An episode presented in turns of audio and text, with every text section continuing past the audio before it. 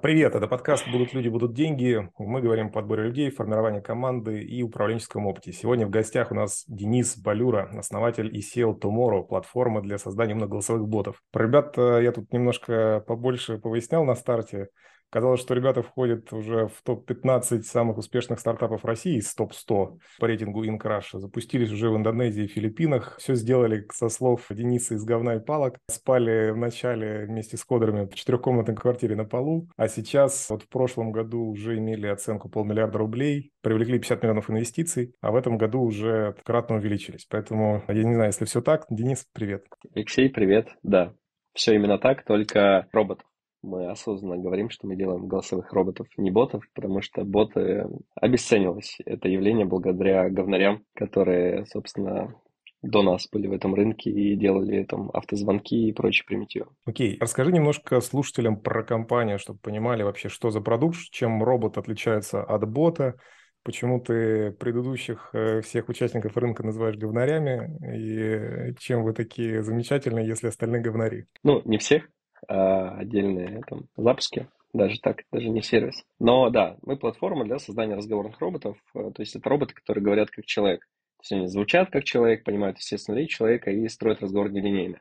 То есть там в большинстве случаев, то есть по статистике, чуть меньше 1% людей в разговоре прокусывают, что они говорят с роботом, а остальные, собственно, очень мило общаются с роботом, там соглашаются, не соглашаются с тем, что он предлагает, и там, завершают разговор так, как мы запланировали. Но это там очень сильно отличается от того, что там, до недавнего времени было принято в этом рынке видеть, потому что классический бот, да, то, что ты назвал, это такое штука эта дозвонилась, воспроизвела аудиодорожку, попросила нажать один, если тебе интересно, и, собственно, на этом все закончилось. Чуть более прокачанной версии там просят тебя ответить, и по ключевым словам идентифицируют там, что ты сказал. Вот, а потом по дереву решению пытаются выбрать подходящую веточку. Ну, я еще слышал, того, ты ответил. И там да, такие варианты, прости, когда пытается мимикрировать под, ну, не имея э, какой-то возможности понимать, все равно пытается мимикрировать под э, человека. То есть э, есть какая-то пауза, потом, ой, да. не расслышала, давайте лучше отправлю на почту. Так куда отправить? Что-нибудь в этом духе. И ну вот такие сервисы, собственно, я отношу вот к той самой категории говнари. Вообще мы миролюбивые, и любим наших товарищей-конкурентов, но есть ребята, которые, ну, правда, испортили рынок и общее представление о нем. Мы себя ощущаем такими санитарами рез. Вот скажи, пожалуйста, вот на самом деле я очень э, ждал появления такого понятного продукта, который может заменить человека на достаточно типовой работе. Ну, то есть, э, когда ты делаешь что-то по определенному скрипту, и там на самом деле не такая невероятная вариативность, она вся прописывается, там ребят, которые держат большие колл-центры, они прекрасно это понимают.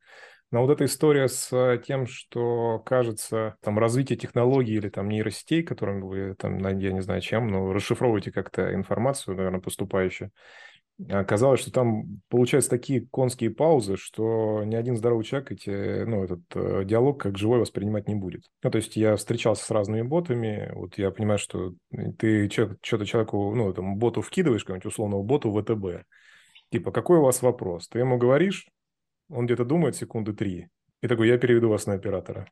И все, это вот это максимальный уровень компетенции, который, кажется, был доступен, при том, что кажется, что, ребят, большие ну, бюджеты, большие возможности, большие ресурсы. В чем магия? Почему это у вас ну, работает, с твоих слов? Ты мне показывал, как это работает. Ну, вот если это не подстанова, если это не спектакль условно отрепетирован, в чем прикол? Почему у вас это работает, а условно у ВТБ это с их бюджетами не работает? Ну, кажется, что это не постанова. Как минимум 40 миллионов диалогов эти роботы уже сделали. Ну и как бы там, э, растем постоянно. Будь это постанова, мы бы не росли, наверное. Вот. А сейчас такое прекрасное время, когда там большой с большим капиталом не значит, что там, классный. Вот. И там маленькие команды там, с таким открытым мозгом, способностью там видеть чуть шире, они способны там по-другому задачу решать, собственно, то, то, что мы и сделали. Просто мы нашли несколько концепций, ну, прям там интуитивно непонятные. То есть то, что базово не приходит в голову, вот, но они там коренным образом меняют саму архитектуру робота, там диалога, который может построить робот. И это позволяет там относительно дешево, то есть там сегодня роботы его там внедрить за 30 тысяч можно, то, что раньше стоило полтора миллиона, например, от полутора миллионов. Вот. И оно работает на уровне компании TopCorp или лучше, если сравнивать с тем кейсом, который ты привел от ВТБ. Конечно, у нас там робот тоже не безгрешный, это техническая штука, которая зависит от многих факторов. Там есть внешние сервисы, порядка четырех, там всякие телефонии, смс-сервисы и прочие, которые, с которыми мы обмениваемся данными во время разговора. Ну и плюс там, условно, влияние там, шумов фоновых, а, там, тебя просто, может быть, не слышно на линии, а там, да, телефония не отдала нам звук. Это может портить разговор, но там испорченных разговоров обычно меньше 1% а, в общем массиве. Круто. Подскажи, пожалуйста, ты начал рассказывать про историю, что вот эту всю, я скажу, вундервафлю, я прости, я не знаю, это, надеюсь, это не обида, но это звучит как э, мега-оружие против вообще всего, которое может убить любой кусок там рынка, который тебе нужен. Вы делали, опять же, с твоих слов, прямая цитата из говна и палок. Можешь, пожалуйста, рассказать про вот этот кусок начала? Да, э, так и есть. Ну, то есть мы по-честному Э, ну, то есть у нас вообще, кстати, часть нашей культуры внутренней – это открытость, поэтому даже сейчас, если у нас где-то есть там факапы, мы про них прям вот открыто рассказываем, и хорошо воспринимается. А запускались мы, ну, там маленькая предыстория до того, как уйти в IT всякие эти штуки. У меня был до этого проект, который я в итоге сделал на все и на 2 миллиона сверху. То есть я закрыл его с долгом, вот, из которого мы, собственно, и запускали там стартапчик айтишный, из которого вырос Tomorrow в итоге. По этой причине uh, у меня разработчики спали и жили в пустой четырехкомнатной квартире, где была гостиная как зона разработки и три комнаты без мебели, которые превратились в спальни. Ребята просто съехали со своих арендных квартир для того, чтобы нам снизить косты, чтобы не было платежей за, за аренду, и была только одна вот эта вот локация, без ничего, за небольшие деньги. Ну и то есть, да, там наши стартовые бюджеты, это были аренда квартиры, 30 тысяч рублей, и примерно столько же на еду в месяц на команду. Это Владивосток, да, мы во Владивостоке стартовали. Вот. Ну, кстати, для Владивостока это тоже очень дешево. А, маленькая удача была. Вот. И, собственно, вот запуск до этого проекта там, на все и выход из него с долгом, там запуск без капитала, там сложный запуск, он на нашем ДНК сказался, и мы, наверное, с тех пор никогда ничего не делали а до того, как у нас это купят. Поэтому, то есть, там, разговорные роботы, они начались с того, что мы пытались там автоматизировать продажи под нашу другую историю, не могли найти внятного решения за, там, условно адекватные деньги для небольшой компании, но нам казалось, что это технически уже стало возможно. Ну, есть Siri, Алиса, Алекса, ну, просто они туповаты, потому что о многом должны уметь разговаривать. Нам казалось, что если сделать узкую бизнес-тематику, ну, конкретной компании, с конкретной целью в разговоре, то можно прям очень глубоко держать контекст и строить разговор классно. Вот, и мы начали экспериментировать, собственно, продали несуществующих роботов, получили предоплату на нее, сделали этих первых роботов, запустили. Мы там много раз проходили по ленточке, когда там еще чуть-чуть, и все бы развалилось. Но тут вопрос того, уверен, не уверен в себе, там, элемент удачи, понятно, ну и экологичность. То есть мы, понятно, что были всегда готовы, типа, взяли предоплату, если не получилось, мы готовы были ее вернуть. Но для нас было супер важно подтвердить, что это кому-то нужно есть вообще классическая проблема стартапов в чем? Они пилят продукт, который не факт, что кому-то нужен, но потом приходит в рынок, рынок им говорит, чуваки, нам вообще другое нужно. И они уходят, перепиливают еще несколько раз, пока, ну, если вообще перепиливают. Мы зашли с другой стороны, мы начали сначала продавать, потом, что продалось, пилить. Ну, к слову, у нас деньги все равно закончились, но это уже было чуть позже. Слушай, расскажи, пожалуйста, ты уже начал немножко про команду. Из вот этих людей, которые спали у тебя на полу, кто-то у тебя остался? Да, слушай, у нас на старте было три программиста, два прям такие классные, талантливые ребята и один котик, а он спал, Котик ел, это, в смысле, поэтому... а, ну как, э, его функция в команде была? Он спал, ел и играл. Вот, собственно, то, чем занимаются обычно котики. А, поэтому мы его катапультировали очень быстро. Вот, осталось двое, ну, вот с ними мы начинали. Оба были в стадии в такой, когда они классные, там прям заряженные, очень талантливые, ну, базово, но при этом там до конца ни один коммерческий проект еще не реализовывали. Вот. А, а я при этом был в состоянии, когда я вообще не понимал, как управлять IT компанией, и что такое вообще IT-история. И вот мы вместе учились. Я разбирался в, вообще в этом бизнесе, а они разбирались в продукте. Один из них хотел делать игры, и сейчас, то есть в какой-то момент он вышел, он сейчас просто очень успешный геймдев разраб в Бразилии сейчас находится. Вот, а второй, собственно, кофаундер Tomorrow сегодня. Как насчет вот этих, э, ты мне тоже просто поделился, вброс такой у тебя был, э, ребят, которые сдавали кровь, чтобы оплатить счета. Можешь об этом тоже немножко детальнее рассказать?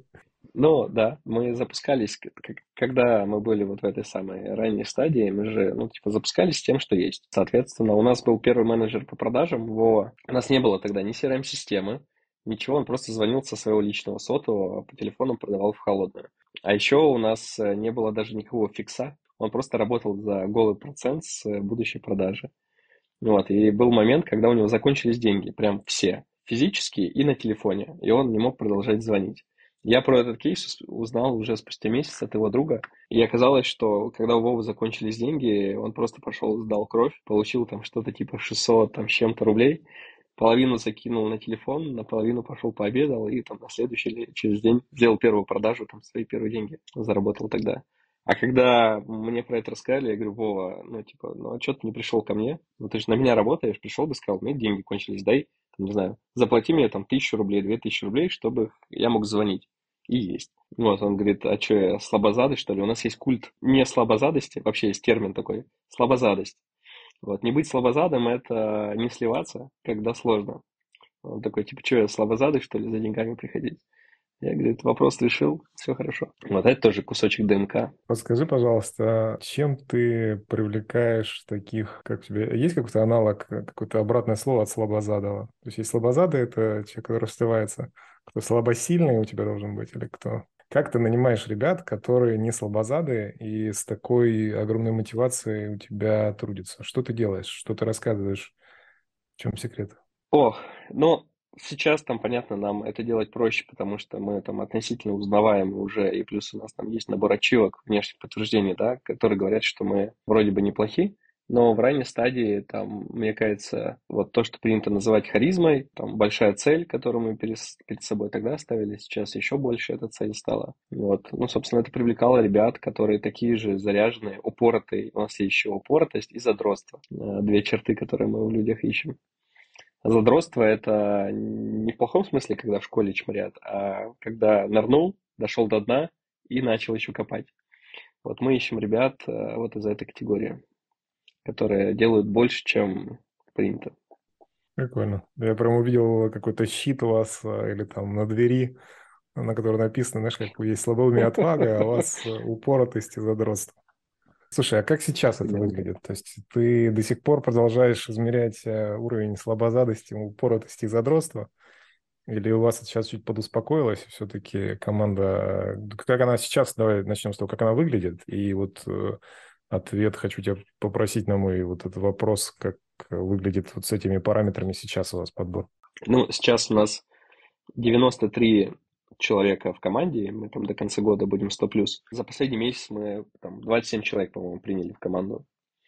То есть мы умеем условно там нелинейно масштабироваться. Ну, у нас сейчас построены воронки найма так, что нам в целом любое количество людей мы можем внутри одного месяца э, нанять. Там сейчас мы по 15 тысяч откликов в месяц обрабатываем, ну, там от 12 до 15 на наши вакансии. Но вот история про тест на слабозадость, оно на самом деле осталось, потому что воронка найма у нас немножко такая адская. Наверное, даже можно про нас отзывы найти от ребят, которые не смогли ее пройти. Смысл в том, что а, с моей точки зрения есть всего три характеристики, которые позволят человеку, ну там, даже без опыта, очень быстро дойти до уровня выше среднего в своем, ну, в том, чем он занимается там, на линейных позициях. Понятно, что мы не говорим про там, руководителя. Там чуть больше нужно времени. Первое – это круто развита логика, ну, то есть способность строить причинно-следственные связи хорошо. Второе – это быстрая обучаемость. А, и третья характеристика – это высокая работоспособность. И вот если человек круто строит причинно-следственные связи, быстро впитывает, быстро смекает и работает э, там, больше, чем остальные, он обречен быть там такой локальной суперзвездой. Вот. Ну и вторая штука, да, мы, я уверен, что, как это, я точно знаю, что все там суперзвезды, которых мы смотрим сегодня со сцены, когда-то были 20-летними э, школьниками, и просто у них был набор этих характеристик, плюс классный наставник рядом, ну и там элемент удачи, естественно. Поэтому мы ищем ребят с этими тремя характеристиками. А как воронка, наверное, интересно выглядит. Ну, мне, во-первых, интересно, где вы берете 15 тысяч откликов на Мы же, как бы, это я не так тщательно готовлюсь, а ребята у меня готовятся. Я вижу 39 вакансий у вас на hh.ru. И вопрос, где вы берете 15 тысяч откликов на 39 вакансий? Это у меня первый вопрос, который а, меня интересует, конечно. Ну, смотри, у нас, ну, кроме ХХ, есть же куча других источников. Ну, а они, ХХ это 60-70% рынка в зависимости от ниши. Ну, да. Поэтому все-таки, если мы говорим ХХ, ну, подели на 0,6-0,7, получишь э, весь рынок. Ну, примерно так и есть. Ну, смотри, у нас первое, у нас вся команда распределенная. То есть у нас на 93 человека 0 офисов.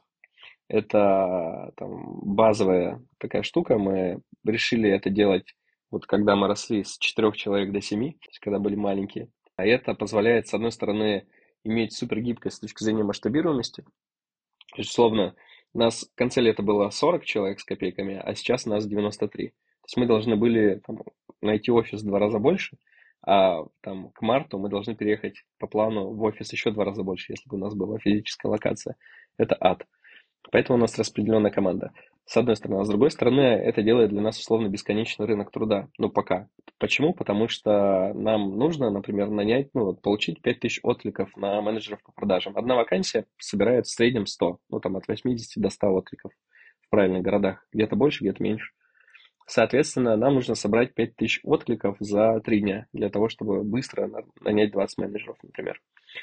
А, ну, точнее, вывести на стажировку, нанять из них условно там, от 13 до 15 человек. А, мы просто берем и сеем а, вакансии в 50 разных городах. Все, занавес. Вы удаленно, это ну, маленькое, хорошее, симпатичное преимущество. Я там об этом тоже не говорил. У нас тоже большинство команды, да. там 95% все удаленно находится. Но в таком ключе ребят, когда там 93 человека, их не так много на самом деле. Я разные компании видел, но вот это прикольно. А про воронку ты скажи, пожалуйста, немножко. То есть хорошо, отклики, ладно, с ними понятно. Вы отклики получили, окей, из разных городов, их куча. А что дальше? Вы звоните э, роботам и начинаете их тестировать на логику, на обучаемость, на работоспособность? Что вы делаете? Ну да, у нас робот нанимает людей. На все массовые позиции у нас э, такие стандартизированные нанимает людей. Ну, первый этап – это робот. То есть на отлик перезванивает робот, э, объясняет правила игры, ну, то есть как происходит знакомство, э, задает свои вопросы квалифицирующие, отвечает на вопросы кандидата, ну и, собственно, после этого скидывает ссылку на следующий этап, там, WhatsApp или SMS-кой. Следующий этап это у нас Telegram бот, наш же собственный. Там у нас есть э, два стартовых фильтра. Первый из них это 5 математических задач, очень простых, ну, уровня 5-8 класс. А вторая из них это тестовое задание. Оно обычно, ну, математика занимает 5-6 минут, ну, 6-7 минут. Тестовое задание такое, чтобы за 15 минут справиться точно, всегда, на любых позициях. То есть у менеджера по продажам, например, задача очень простая, на фронталку – на одну минуту записать э, там, презентацию себя, ну, то есть рассказать о себе так, чтобы мы захотели дальше двинуться. Все. Прекрасный первый фильтр. Во-первых, 40% кандидатов слишком хороши, чтобы вообще что-то делать. И они там заходят, там, например, в Telegram-бот видят задачку и даже не начинают ее решать. И для нас это прекрасно, потому что мы убираем ребят, которые вообще не мотивированы там, делать телодвижение в сторону работодателя. А, наверное, там вот ребята, которые нас слушают, кто, например, сразу зовут э, на собеседование человека, страдают часто от того, что не доходят люди до собеседований. Почему? Потому что, ну, вот есть условно 40% откликов, которые, ну, слишком безответственно относятся к своему отклику. Вот. А дальше ребятки решают математику, допустим. Статистика такова, что только 17 менеджеров по продажам способны решить 3 из 5 задач правильно, 17 из 100 это 17%. Это ужасно, на самом деле, цифра, но она такова. Вот. Потом ребятки скидывают видос, Можешь пример, и просто, чтобы после понятно этого было? они проходят дальше. Э, это ну, формат 2 плюс 2 умножить на 2 равно там сколько? Вот такого уровня задачи? Или ты там интеграл ну, логарифмы даешь? Не-не-не, у тебя задачка в стиле, у тебя есть э, там лидов количество А. Ну, то есть а, ты, ты прикладная лидов, э, история ты... про продажи, про лиды, да, конверсии, да, да, да, да. сколько и посчитать, Столько-то лидов, столько-то ты из них дозвонился, да, с лидов столько-то, дозвонился столько-то, на встречу пришло столько-то, продаж столько-то. Какая у тебя конверсия из дозвонился в продажу? Окей. Ну, типа, Все. если человек сам посчитать не может, ты понимаешь, что, ну, как бы, нет. Слушай, а ты Ну, меряешь такой корреляцию гуманный, между вот этими способ. ответами и тем, как человек работает? Потому что ты знаешь, какой есть э, маленький момент. Я с тобой на самом деле готов подискутировать на тему того, почему люди не приходят на собеседование и там и почему они там, там не доходят до какого-то этапа. Там есть свои обоснования тоже по рынку, почему так происходит, и там люди не всегда идиоты, если они не приходят, это как бы ты корректно говоришь, что не надо на это там бежаться расстраиваться, Согласен. просто ну, далеко не все ищут работу в условном ИП Фролове, кто-то ищет себе работу там в, в Сбере, в ВТБ, где угодно, просто где есть какие-то условные гарантии или там белые зарплаты, и ты ничего не предложишь, просто, может, ну, ты не его работодатель. А тут все-таки, знаешь, какой момент? Вот э, я часто встречал э, убежденность в определенных э, форматах тестирования. То есть кто-то там верит в какую-то условную перформию, флаком в руки, пожалуйста, можно верить. Кто-то верит в какой-нибудь диск, кто-то верит в, не знаю, деловые игры. Вот ты веришь в эти математические задачи. Вопрос, а ты мерил, вот, не знаю, там берешь 10 человек, которые не справились с этими задачами, и есть 10 человек, которые справились с этими задачами и смотреть, какая группа людей, как, ну, результат, где лучше итоговый. Потому что вот, э, ну, Мгм. какая корреляция между этими ответами с эффективной деятельностью в продажах? Мерили ли вы ее? Ну смотри, а, изначально мы вообще принимали ребят как-то. Бизнес-процесса по найму там на ранней стадии у нас не было. Дальше у нас там возникли вопросы, типа, а как это систематизировать и как это более зряче нанимать. Поэтому мы начали как раз изучать методики, там, как там ребят тестируют, отбирают существующие в рынке. И там любой тест, который находили, вот, ну, например, тест на логику. Прекрасная вещь, которая сейчас там фундаментальная вообще в нашей воронке отбора. То есть мы взяли тест на логику и попросили пройти его абсолютно всех. У меня проходила действующая команда, бывшие сотрудники Tomorrow, мои бывшие сотрудники в, вообще в других сферах, да, в моей прошлой профессиональной жизни – и даже мои знакомые родственники проходили эти тесты. И в целом, любой тест, который я находил, я просил пройти всех, абсолютно, кого я мог, ну, знаешь, так, экспертно, а, условно оценить. То есть, э, там, мэчится, не мэчится результат теста с тем, что я знаю про человека, например. И вот так, как говорит одна моя знакомая, на выпуклый глаз оценивать э, вот эти результаты. И оказалось, что все классные ребята, кто там быстро смекает, э, быстро входит, в, в колею, да, там смека, э, с новую информацию принимает, кто классные результаты показывает, кто стали в итоге там лидерами либо руководителями, ну, то есть выросли. У них у всех очень крутая логика. Ну, то есть выше, чем норма. Это первый момент. Второе, допустим, аналитики, которые у меня роботов обучают. Мы увидели четкую границу между ребятами, у которых получается, ну, которые в итоге остались в команде, и они успешны, и теми, с кем мы в итоге попрощались, потому что они там допускали слишком много косяков, были невнимательны, ну, то есть какие-то такие базовые штуки. Мы увидели там базовую границу по логике. Но это Там, внимательность, тест, это не... используем. Это же разная история. Логика Ну, там, и умение держать там, там фокус, много там контроль, это другая. я понимаю. Но в любом случае, то есть причин, почему у них не получилось, их там какое-то количество. Но базовая из них, мы их там с нуля обучили, и они эту информацию, там, условно, через два месяца в итоге не смогли там, до конца усвоить. А другая категория через три недели уже вышли там, на уровень почти как старички, то есть опытные ребята.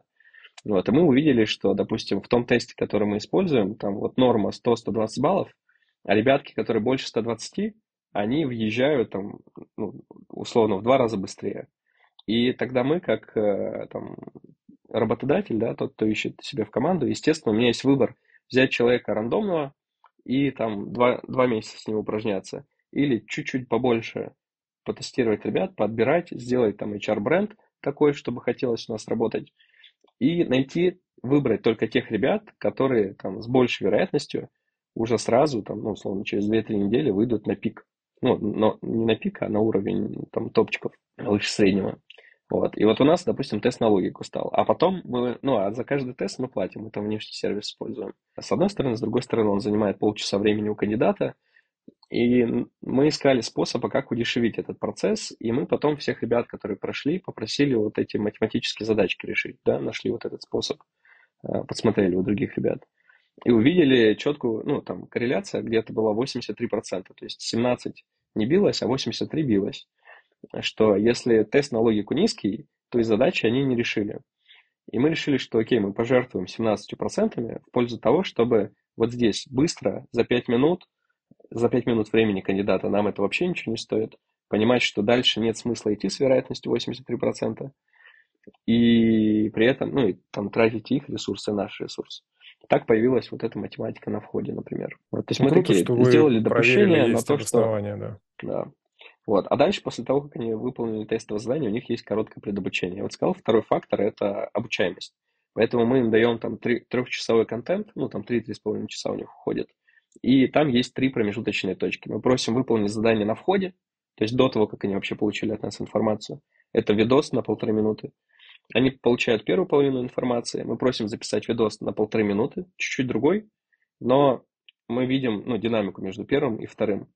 Это вот про селзов, да, рассказываю про менеджеров сейчас. Дальше даем вторую часть информации и просим записать третье видео. И вот те ребятки, которые дошли до конца, вот этих три с половиной часа упражнений весит, вот они попадают в рекрутинг, и наш рекрутинг смотрит э, все три видоса, в том числе и четвертый видос, который был на старте. И мы вот таким дешевым способом достаточно можем увидеть прям динамику, как человек менялся в подаче информации с учетом того, что мы ему донесли, там, какие факты мы ему выдали, какие механики ему подсказали, какие ошибки указали. Он исправил свои ошибки, которые у него были в первом видосе, в третьем видосе, или он упустил, допустим, то, что мы рассказали, а мы прям акценты, например, на этом ставили. Если он упускает эту информацию, мы понимаем, что там, когда мы его глубже начнем учить, он там еще хуже. Там, причин, почему упустил инф- информацию, может быть много, но в целом нас это не очень волнует. Почему именно? А, сам факт, что, ну, типа, есть, э, есть такой факап. Я верю, что на старте то есть, когда ты хочешь попасть в компанию, ты там более мотивирован, у тебя есть вот это ощущение романтизма, там, новизны.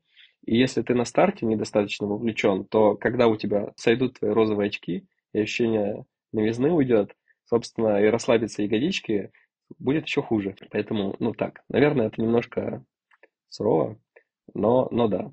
И ребятки проходят вот это предобучение, Потом проходит тест на логику, там еще один личностный тест, который на самом деле дает погрешности, мы вот для инфо используем. А, ну, либо если он высвечивает прям ад, мы тогда решаем, что окей, мы ему поверим. Вот. И после этого собеседование уже только с руководителем, и, и еще одно предобучение, уже там, двухдневное, после чего он попадает во внутренний контур Tomorrow. Вот, такая штука. Но чтобы ребята доехали до конца, у нас есть, понятно, мы там а, даем им инфо, чтобы они познакомились э, с компанией. В процессе, как они проходят обучение, они еще больше знакомятся с компанией. И у нас есть открытая встреча с будущим руководителем, то есть это не тет-а-тет собеседование, это там два раза в неделю проходят такие а, там зум-встречи на 50, 70, 80 человек, где можно прям встретиться там, с будущим руководителем, он рассказывает в картинках, как все происходит внутри, система мотивации, куда мы двигаемся, в чем заключается работа, кто команда, там, про нашу внутреннюю культуру, но по сути это продажа, идея работать у нас, да, если там, утрировать. И можно позадавать вопросы. И вот таким образом мы довольно неплохо ребят ну, прокачиваем через эту воронку и получаем такое управляемое количество качественных ребят. То есть почему говорю, что управляемое количество качественных, мы все оцифровываем, и, допустим, раньше у нас уходило два месяца на то, чтобы новичок, менеджер по продажам, зашел в Tomorrow и оказался услов... в рейтинге э, по итогам месяца выше среднего. А сейчас у нас новичок, первый месяц работы, он может э, в целом занять там второе, третье место. В общем зачете они просто вот так вот э, влетают. Два из трех новеньких в отделе продаж сразу залетают ну, выше среднего. Вот, там, ну и один чуть дольше. То есть по скорости того, как они входят, мы косвенно оцениваем там эффективность, неэффективность воронки. Ну и плюс понятно, что считаем выживаемость ребят в команде по времени. Слушай, какие ограничения ты по этой воронке сам видишь? Ну, то есть, не знаю, берешь ли ты внешних руководителей, которые у тебя не выросли на какие-то направления? А, вопрос, ты их по тем же воронкам прогоняешь или по другим? Ты, например, там бухгалтера так не будешь брать, а там HR, не знаю, точно так делать не будешь, например. Или какие ограничения ты сам видишь? Или ты, неважно, директор, курьер, ну, не знаю, вам нужна этот секретарша, помощница всех на математические тесты, всех записывать продающее видео, там, бухгалтеру продающее видео записать, вот она порадуется. В общем, как, какие ограничения ты сам видишь? Ну смотри, бухгалтер и HR нанимаются ровно через э, ту же логику, но тестовое задание. Вообще, в целом, да, э, математика у всех на входе, даже операционный директор. Вот сейчас мы нанимаем операционного директора, у них первый шаг – 5 математических задач. Прикинь, они тоже сливаются часть из них. Ну, в смысле, не, не то, что я понимаю, потому что мы даем тесты, я понимаю, что люди не способны заметить ошибки, посчитать э, сумму. Я уже не говорю про среднее. Это, да, это забавно. Да, но что именно внутри воронки, как она последовательность шагов, оно меняется. Естественно, у бухгалтера тестовое задание, вот это на 10-15 минут, оно другое. У, допустим, если мы говорим про рекрутера, ровно так же, как у селза, запиши на фронталку инфо о себе. Почему? Потому что, с моей точки зрения, процесс рекрутинга а, не сильно отличается от процесса продажи. Ну, вообще рекрутинг – это продажа в чистом виде, за исключением того, что у тебя, кроме того, что ты продаешь, еще есть отсечение, как у Микеланджело.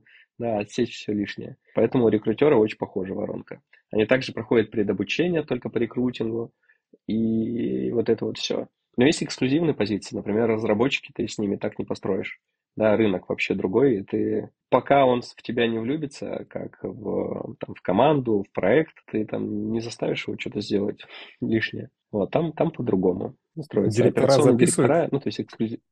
На фронталку, у нас задержка связи небольшая есть, и мы, я не хотел тебя перебивать, но директора у тебя записывают на фронталку продающие видео?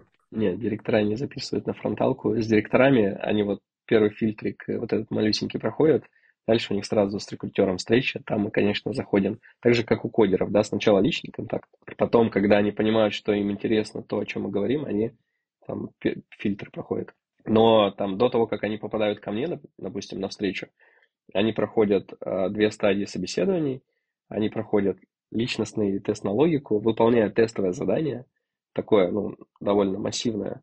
И вот, вот с этим всем объемом оно уже доезжает до меня, и там мы знакомимся. Слушай, подскажи, вот ты поэтому, говорил, ну, есть...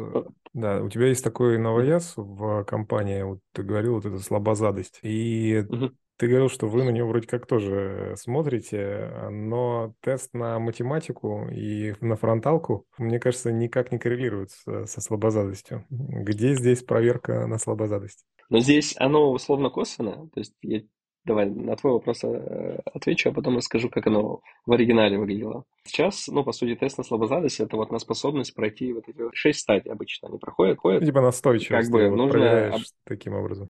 Нужно иметь достаточно мотивации, чтобы дойти до конца вообще этого всего.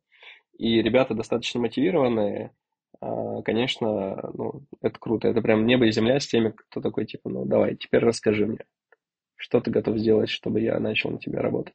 Вот, нас такие ребята не, не интересуют, нас интересуют ребята, которые приходят в команду, и они прям готовы фигачить. А в оригинале тест на слабозадность. У меня ассистенты его проходят. То есть ни один найм моего ассистента, короче, не проходил э, как-то системно и планово. То есть все системно нафиг разваливается именно в отношении меня. У всех э, руководителей работает, у меня нет. И вот у них есть тест на слабозадность, и заключается он в очень простом. Они приходят вот эти все фильтры, доходят до меня, мы знакомимся, и дальше такой спойлер для тех ассистентов, которые посмотрят это. А, я спрашиваю, что лучше всего получается в работе, что нравится, и спрашиваю, что меньше всего нравится в работе. А, и дальше первую неделю они делают ровно то, что они назвали как э, то, что им не нравится в работе. Вот. И я смотрю, как они выживают. Выживаемость, конечно, очень маленькая, поэтому воронка очень большая должна быть. Ну, то есть выживает обычно один из семи. Э, ребят. Всегда на второй и третий день э, находится какая-то супер объективная причина, почему у человека там не получается, там он заболел, у него там что-то там, оказывается, он хотел просто пересидеть какое-то время. Ну, то есть то, что вы, высветится, скорее всего, через 2-3 месяца комфортной работы, оно появляется на поверхности на второй-третий день. Но ребятки, которые через это прошли, выжили, они очень крутые. То есть, допустим, предыдущий мой ассистент – это наш сегодня сегодняшний руководитель рекрутинга. При том, что мы пытались нанять с рынка а, два раза человека а, там, с опытом в этой всей истории. И это прям я ужаснулся. И оказалось, что девчонка, которая там вчерашняя студентка, ты, она год там рядом со мной находилась, она все впитала, и там по образу мышления, по подходам, по способности думать цифрами, она прям на голову выше и проще ей адвайзера найти, который ее консультирует по каким-то вопросам непонятным. и получить довольно мощного человека. Там сегодняшний мой ассистент, а, она прям семимильными шагами э, несется в сторону руководителя там, проекта по международке. То есть она факультативно, она выполняет мои задачи и факультативно там строит на Филиппинах нам бизнес. Просто потому что там моего времени пока туда не хватает, условно ее деятельность там от меня будет ноль, а от нее единичка туда внимания. Вот. Пусть она там факапит, э, набирается опыта, но она, а, не факапит, и, б, там начинает расти все потихонечку. И это, конечно, кайфово.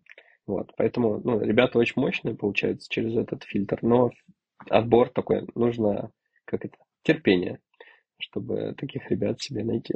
Слушай, ты... Вот это в чистом виде тест на слабожадность. Ты привлекал инвестиции э, уже в 2021 году. Я угу. так подразумеваю, что ты вроде как говорил о том, что собираешься привлекать еще. Расскажи, пожалуйста, немножко, какие планы, сколько денег надо, кто нужен, кого ищете? Ох, ну да, мы как классический венчурный стартап, э, когда видим опцию, куда можно вырасти, естественно, пытаемся туда расти быстрее, чем органически. То есть мы там за последние два года выросли в 30 раз с момента последнего раунда. Там уже в 6 раз мы больше по, по объемам. Вот сейчас мы там добежали до определенной точки, и там понимаем, э, мы сейчас выходим в Юго-Восточную Азию, то есть Филиппины, Индонезия, первые рынки наши. Там, и вот сейчас наша задача там масштабироваться. И вот, вот на эту историю мы там поднимаем раунд. Там сейчас, например, у нас там регистрируется компания в Дубае, потому что это единственный, по сути, финансовый хаб, такой международный, доступный с русскими фаундерами для компании. И вот туда, в Азию, продаем этих роботов потихонечку. Вот. Ну, это, собственно, раунд под экспансию международную. Ну и масштабирование чуть в России, естественно, дальше. А сколько денег нужно, если это можно озвучить? Сейчас у нас э, раунд в диапазоне 150-250 миллионов рублей. Ты одного якорного ищешь или ну, какого-то инве... такого сильного институционального инвестора, или неважно тебе, сколько их будет? Как ты планируешь это сделать? Ну, на самом деле, мы так по-стартаперски к этому относимся. То есть мы смотрим, что получается, и дальше уже от этого смотрим, насколько то, что получается, укладывается в нашу стратегию. Там нет какой-то рамки, к которой мы стремимся. Мы сеем в разные направления, смотрим, что, что получится. Вот. У нас не горит. То есть, да, у нас там есть подушка, мы там умеем берном своим управлять. То есть, в целом мы операционно прибыльные. То есть, когда мы показываем убыток, это плановый убыток, там мы инвестируем либо в разработку, либо в всякие глупости, ну, в эксперименты в маркетинге, где там большая часть из них, естественно, пали деньги, какая-то часть стреляет и окупает все остальное. Поэтому мы можем себе позволить э, там, просто смотреть э, за рынком, смотреть на отклик, смотреть, что получается, и уже структурировать там из того, что получилось, э, наиболее оптимальную историю. Я, с твоего позволения, тебе чуть в личные вопросы уйду, если ты не против. Хотел yeah. тебя спросить э, немножко про, э, знаешь, такое развитие, как ты сам развиваешься, где ты учишься, у кого ты учишься, там, может, есть какие-то наставники у тебя, может, какие-то книжки читаешь э, умные. Если да, то, может быть, что-то из этого можешь порекомендовать.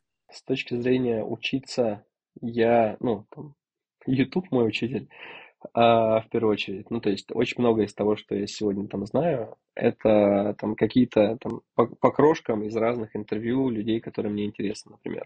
Там, начиная от э, там, российских ребят типа Олега Торбасова, которого я там ну, искренне кайфую, да, от их, его интервью, и заканчивая там нероссийскими ребятами. Это понятно, что адвайзинг, да, то есть если есть, допустим, человек, чей опыт мне интересен, чьи результаты, я стараюсь с ним там связаться, там, напроситься на встречу, там, понять, чем я могу быть полезен, ну и впитать от него, что мне интересно, там, отдать ему то, что ему интересно. Ну и, естественно, там, если я вижу там успешные проекты, которые еще и обучают, например, вот там онлайн-образование, не знаю, лайк-центр, например, да, то есть кто бы как к нему не относился, но там внутри довольно интересная методология обучения, если копнуть. Вот, и ребята круто растут. Соответственно, там, а, мы там впитываем все, что можно оттуда впитать. Например, с точки зрения экспертизы, с точки зрения там, методологии. А, я там все время, чтобы разобраться, как люди учат, там записывал, вписывался как э, тренер для скиллбокса, лайк-центра, там пара акселераторов, просто, просто послушать, как ребята готовят своих тренеров. Вот. С точки зрения книг, надо что-то посоветовать, да? Ну, если есть что-то, может отговорить наоборот. Прочитал вот это и вот это, полная ерунда, можно не читать. Так тоже можно. А, наверное, книга, которую я там тотально всем рекомендую, кто занимается темой продаж, маркетинга или строит там, словно бизнес, который должен с кем-то коммуницировать, это «Думай медленно, решай быстро» Даниэля Канемана. Он в 2002 году Нобелевскую премию получил а, по экономике как раз за то, что описано в этой книге. Оно про поведенческую экономику, когнитивные искажения, прям must have. А, У него вышла новая Это если мы говорим. Недавно, кстати. Шум. Это продолжение этой темы. Я начал слушать. Пожалуйста. Читаешь, да? А, я Она вот прям рядом со мной. Пол- половину, половину пока осилил. Но я на пути. Да, ну то есть с точки зрения книг, да, там в Tomorrow, допустим, базовая книга это э, «Пиши, сокращай». Каждый сотрудник, который попадает в Tomorrow, он в процессе вот этого вводного обучения должен эту книжку изучить, потому что она там офигеть как влияет на способность коммуницировать, писать скрипты и прочее. Вот, кстати, Людмила Сарычева в команду Tomorrow сейчас э, присоединилась как главред. Да, редактор, Нашего... по-моему, да? Это вместе с Ильяховым они писали, а, С автор, да? с Ильяховым, да, вместе они писали эту книгу. Круто, слушай, неожиданно. Да. Круто, круто, круто. Ну, это, вот, это вот как раз а, про, про а, а в кого учишься. То есть к Людмиле мы пришли в формате, нам нужно было там запустить контент-маркетинг, да, ну, вообще работу с контентом. Я вообще без понятия, как это делается.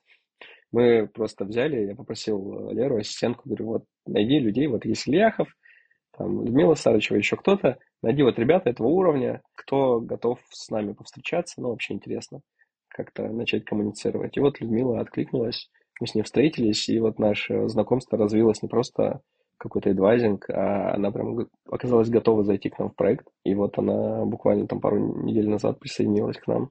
Круто, она вас за контент происходит. отвечает теперь, да? Я правильно понимаю? Да. Круто, да. круто. Должно быть, должно быть вкусно. Теперь можно читать ваш блог, я так понимаю, начинать. Слушай, это первый вообще человек, кто написал, ну, то есть она обычно не пишет статьи, но мы сделали первую пристрелочную статью, чтобы понять, что мы одинаково мыслим. И это первый вообще человек, который выпустил с наших слов статью и не захотелось отредактировать ничего. Вот это было прекрасно. А до этого это была боль прям. Либо это прям жизнь была какая-то, ты сам сидишь, переписываешь в итоге, либо ты сам пишешь. То есть вот YouTube, ой, YouTube, как его зовут, Telegram, Telegram-канал, да, там веду его я сам, поэтому нерегулярно, очень сильно. Но зато там вот все, что там, условно прямой наводка от меня, весь контент.